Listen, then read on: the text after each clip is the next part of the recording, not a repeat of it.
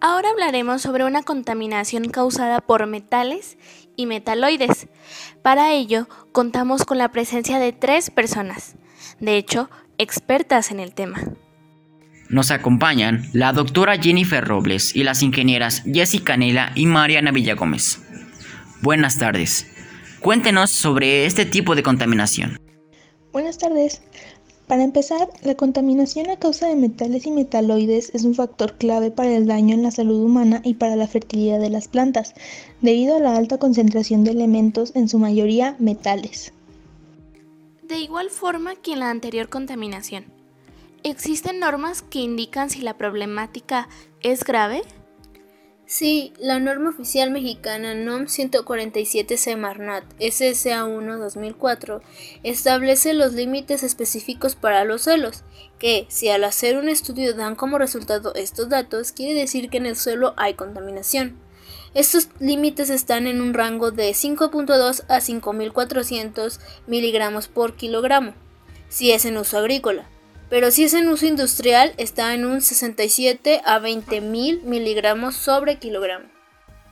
Sobre esto, ¿qué metales son más comunes a encontrarse en una zona contaminada?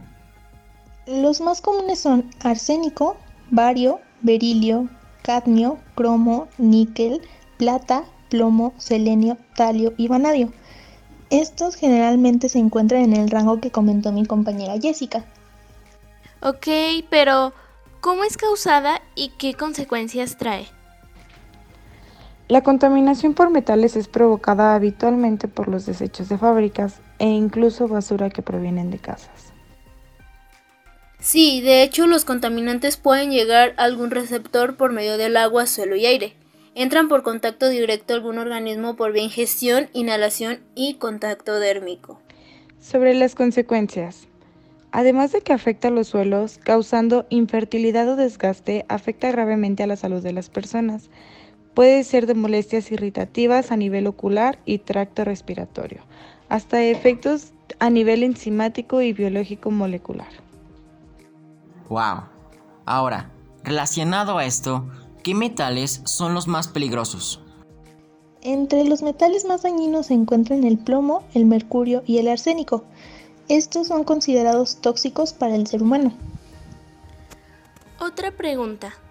¿Qué solución podría mejorar esta problemática? Una de las soluciones a este problema es la llamada fitorremedación. Es un sistema tecnológico basado en la capacidad bioquímica para absorber y sustraer sustancias contaminantes del medio ambiente, más específicamente agua, suelos y aire. Ok, entiendo. Pero para que quede más claro a nuestros oyentes, ¿cómo es que funciona este análisis? El principio de esta técnica es que las plantas absorben la sustancia contaminante para metabolizarla, reduciendo en gran medida o incluso evitando su liberación a otras zonas. ¡Wow! Es muy interesante. Muchas gracias por esa brillante explicación y sobre todo, gracias por venir. El gusto es nuestro. Gracias.